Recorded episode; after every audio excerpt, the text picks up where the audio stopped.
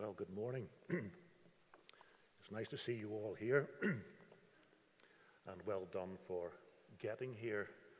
I think I achieved my personal best in getting here this morning, but you're here and I'm here. We're all here.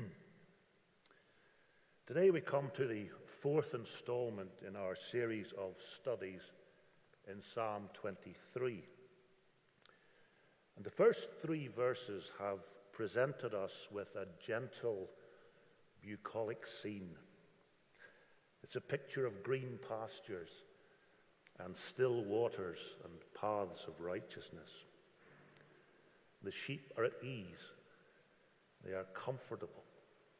They are safe. The shepherd has provided them with everything they need. But now in verse 4, there is a noticeable change. There is a change of scene. Now the sheep are on the move, making their way up the mountains to the summer grazing grounds. And the route to those grazing grounds will take them through the valleys.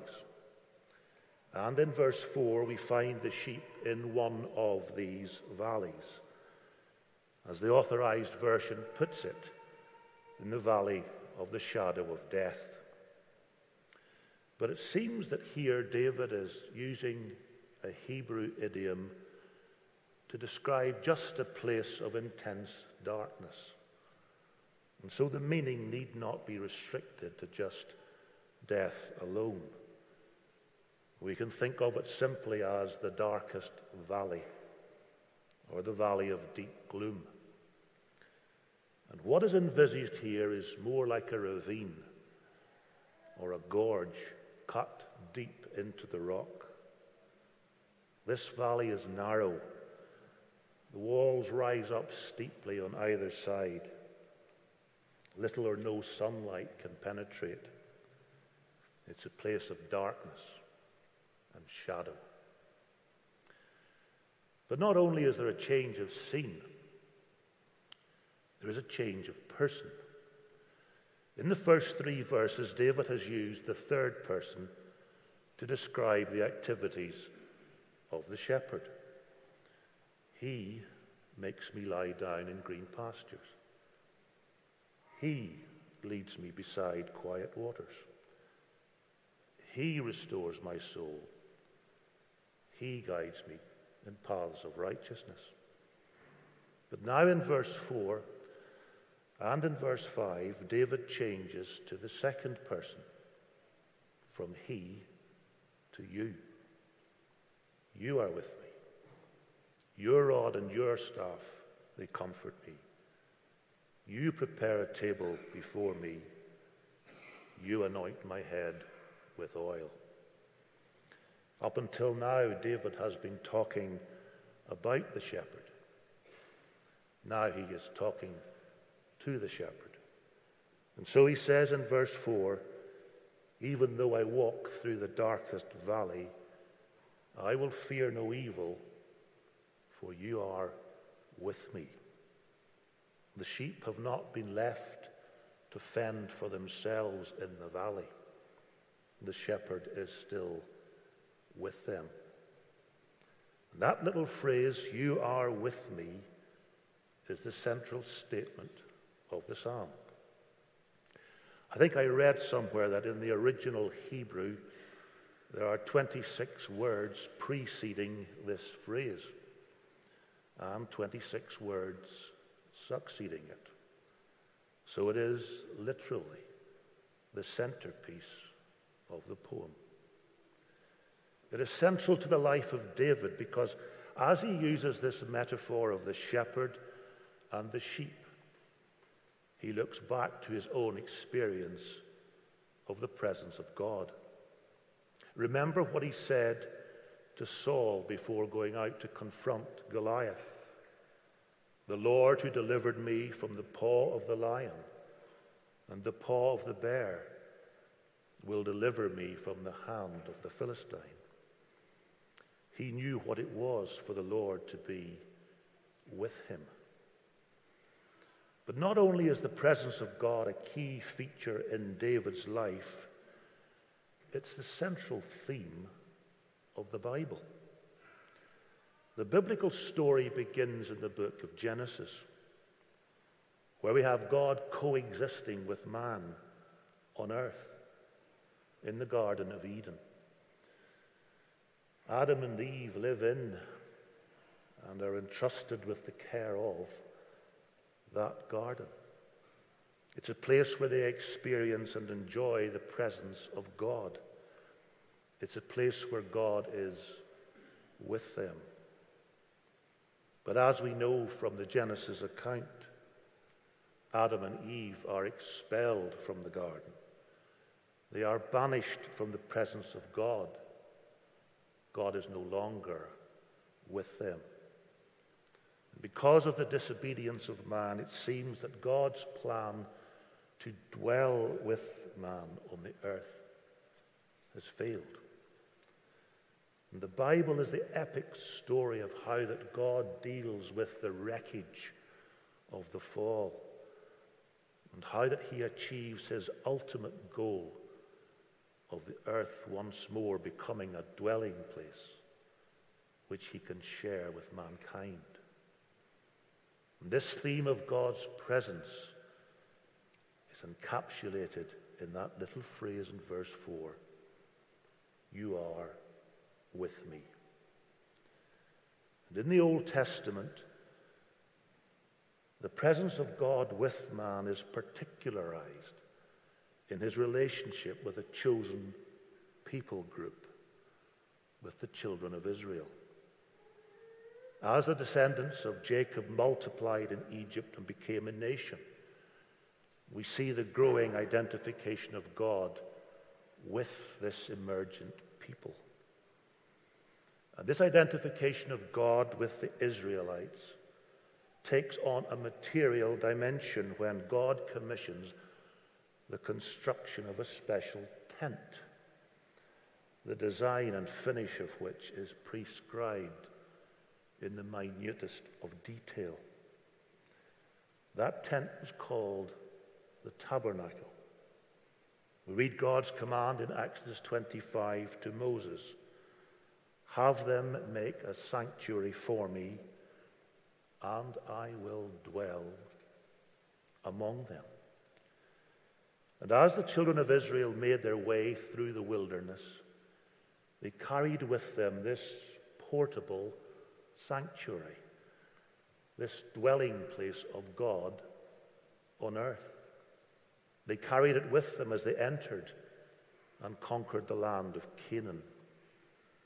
And as Canaan was brought under the control of the Israelites, the tabernacle was set up at Shiloh, where it remained for 369 years until the time of Samuel and the priesthood of Eli and his two sons, Hophni and Phinehas, whose job it was to minister in the tabernacle. Scripture is blunt in its assessment of Hophni and Phinehas. According to 1 Samuel chapter 2, Eli's sons were wicked men. They had no regard for the Lord. And further down the same chapter, we read that they treated the Lord's offering with contempt.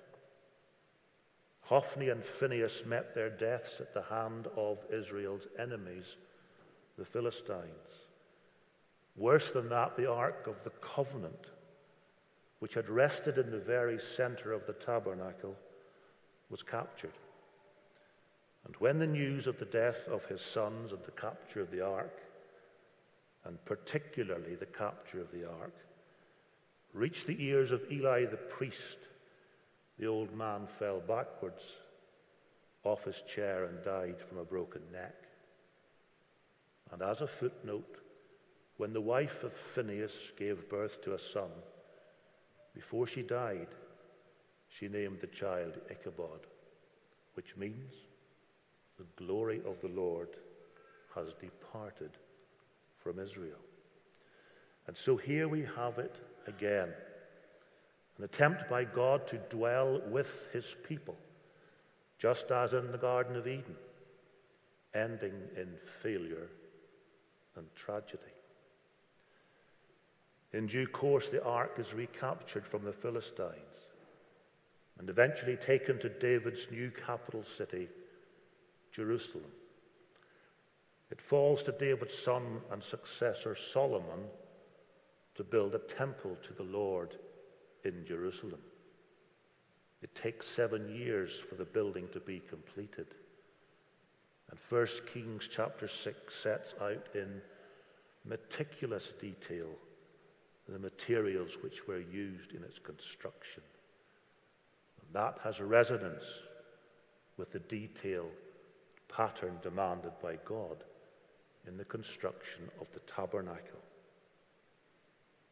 And this link with the tabernacle is maintained when the Ark of the Covenant, which was located right in the middle of the tabernacle, is brought into the temple and placed in the inner sanctuary.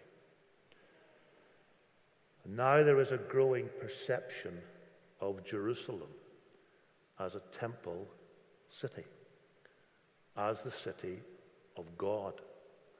Pilgrimages to Jerusalem became a source of delight for the Israelites. When you read Psalms 120 to 134, you are reading some of the songs sung by the pilgrims as they made their way up to Jerusalem to worship at the temple. We sometimes refer to those psalms as the songs of ascent. And then, in 586 BC, disaster strikes again, and the magnificent temple of Solomon is destroyed by the Babylonians. In Psalm 137, we hear the lament of the exiles. By the rivers of Babylon, we sat and wept when we remembered Zion. Once again, God's plan seemed to be in ruins, literally. In due course, the temple is rebuilt, albeit on a smaller scale. Later, it was massively extended by Herod the Great. And it is this building, the second temple, which dominated Jerusalem during the life of Jesus.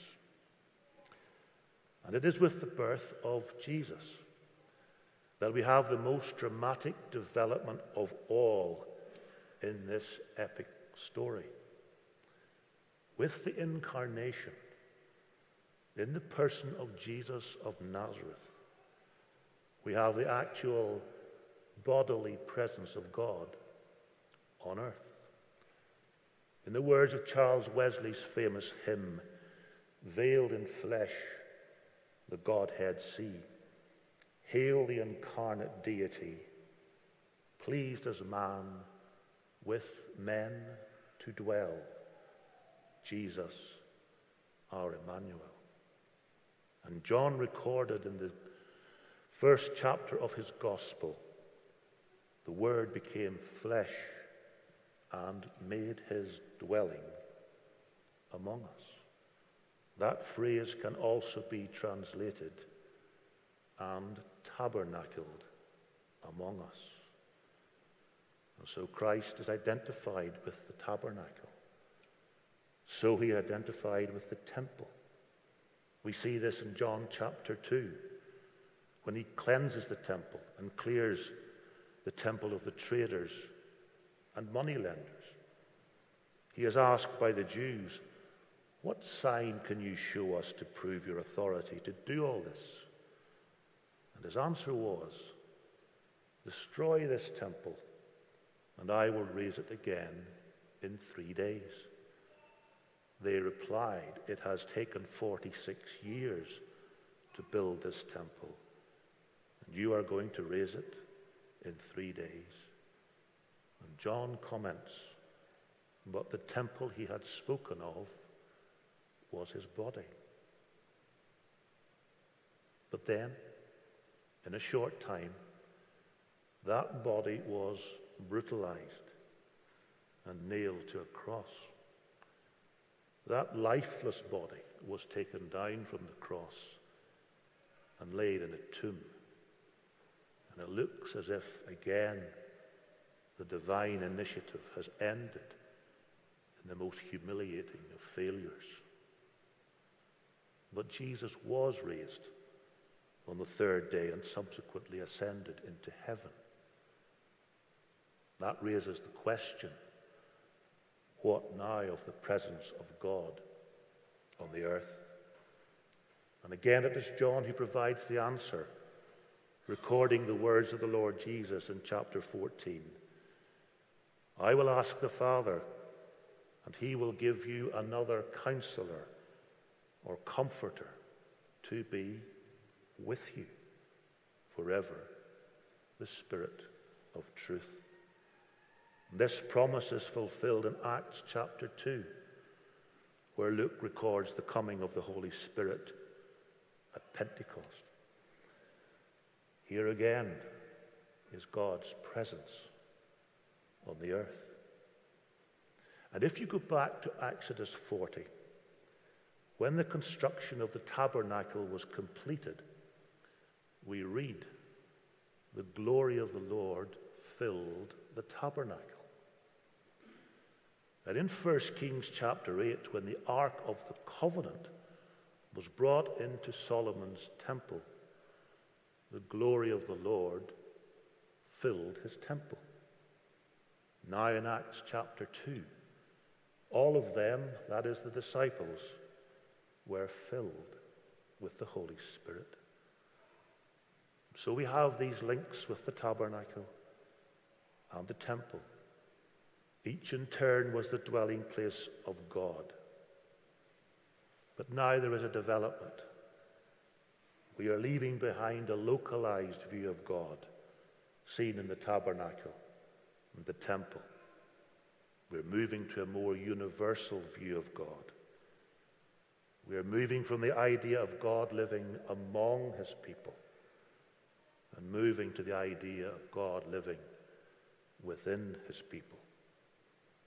This point is underscored by the fact that less than 40 years after the coming of the Holy Spirit at Pentecost, the temple in Jerusalem was completely destroyed by the Romans in AD 70. And now the dwelling place of God on earth is not a building, it's the church. By which I mean that great collection of believers all over the world who together make up the body of Christ. You see this in Paul's correspondence with the Corinthians. Don't you know that you yourselves are God's temple and that God's Spirit lives in you? And into the Ephesians, and in him you too are being built together to become a dwelling in which God lives by his Spirit. And then there is one final installment in this epic story. When you turn to Revelation 21, there you have John's remarkable vision of a new heaven and a new earth. And he writes these words I heard a loud voice from the throne saying, Now the dwelling of God is with men and he will live with them. They will be his people, and God himself will be with them and be their God. And so at last, God's plan, which began in the Garden of Eden, will one day be finally and gloriously accomplished. But that is in the future. And for the present, the dwelling place of God is in the heart of every believer in Christ. And it is the presence and the influence of the Holy Spirit which convinces us as believers of the love of God and the presence of God in our lives. That's why in Romans 5, Paul can declare God has poured out his love into our hearts by the Holy Spirit whom he has given us. Again to the Corinthians, We have not received the Spirit of the world, but the Spirit who is from God, that we may understand what God has freely given us. And that is why every Christian can identify with David's statement You are with me. And insofar as this psalm is a picture of the life of a believer, then it is absolutely accurate. Sometimes life is good, good health, no financial worries. Our relationships are harmonious, business doing well, success in examinations. It's a period of green pastures and still waters. And then, sometimes without warning, it all goes wrong. Accident, illness, bereavement, disappointment, some kind of moral lapse. On the other hand, it may be a gradual process, a creeping onset of old age with all its problems and difficulties. And yes, the inevitable approach of death. Whatever the circumstances, whatever the reasons, you may find yourself in the darkest valley, or even the valley of the shadow of death. And in the darkest valley, we are promised the presence of the shepherd. We are also promised the comfort of the shepherd. Your rod and your staff, they comfort me. The rod was most likely a sturdy wooden stick or club used to protect against predators. The staff, on the other hand, was a long, slender stick used to guide and rescue. We don't have time to consider this in any detail, but we have the twin ideas of guarding and guiding. But it is in the darkest valley that this statement, you are with me, is put to the test. And sometimes in that darkest valley, let's be honest, it doesn't seem that God is with us. We struggle to feel his presence. We can't really say with conviction, You are with me. In fact, the language of the previous psalm, Psalm 22, might seem more appropriate. My God, my God, why have you forsaken me? Why are you so far from saving me? So far from the words of my groaning. Well, if you feel like that, one response to this is through the reading of Scripture to deepen our understanding and our appreciation of what God has done in the past and what He will do in the future, and see the unfolding of His plan. That is why we've spent quite a little bit of time reviewing the progress and implementation of that plan. Lay hold of the truth that this God who has acted in history and who has intervened in this world in the person of Jesus Christ is the same God who was with David. And if you are a believer in the Lord Jesus Christ, who is with you. Another response is like David to remember our experience of God in the past to remember the lessons learned in the green pastures and by the still waters. Those past experiences, those lessons learned are not invalidated by the present fears of the darkest valley. Understand that our status before God and our spiritual condition do not fundamentally depend on how we feel. They depend on what the God of the Bible has done for us in Christ. They depend on the God of the Bible remaining true to his word. And so we need to hold on to the promises of God in Scripture. In the New Testament, the writer to the Hebrews quoted and used the Old Testament promise of Deuteronomy 31, verse 6. God has said, Never will I leave you, never will I forsake you. Corrie ten Boom survived the horror of the Nazi concentration camp at Ravensbrück.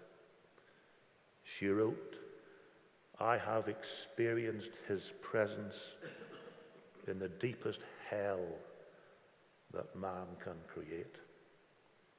I have really tested the promises of the Bible, and believe me, you can count on them. So, if you are in the darkest valley, adopt David's statement.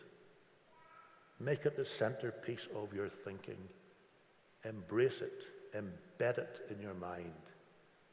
You are with me. In conclusion, some of you will remember the name David Watson. He was an Anglican minister who presided over the transformation of two failing churches in York between 1965 and 1982. In January 1983, David Watson was diagnosed with cancer. He wrote a little book about his experience, and the title he chose for that book was Fear No Evil. As he came to the end of the book, he wrote these words, and they act as a summary of what we have been trying to say this morning. When I die, it is my firm conviction that I will be more alive than ever, experiencing the full reality of all that God has prepared for us in Christ. Sometimes I have foretastes of that reality when the sense of God's presence is especially vivid. Although such moments are comparatively rare, they whet my appetite for much more. The actual moment of dying is still shrouded in mystery. But as I keep my eyes on Jesus, I am not afraid.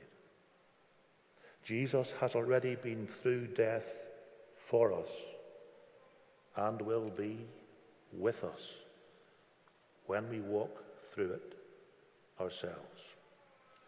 In those great words of the 23rd Psalm, even though I walk through the valley of the shadow of death, I fear no evil, for thou art with me. A few weeks later, a year and a month after that initial diagnosis, David Watson passed into the presence of the shepherd. Let's pray.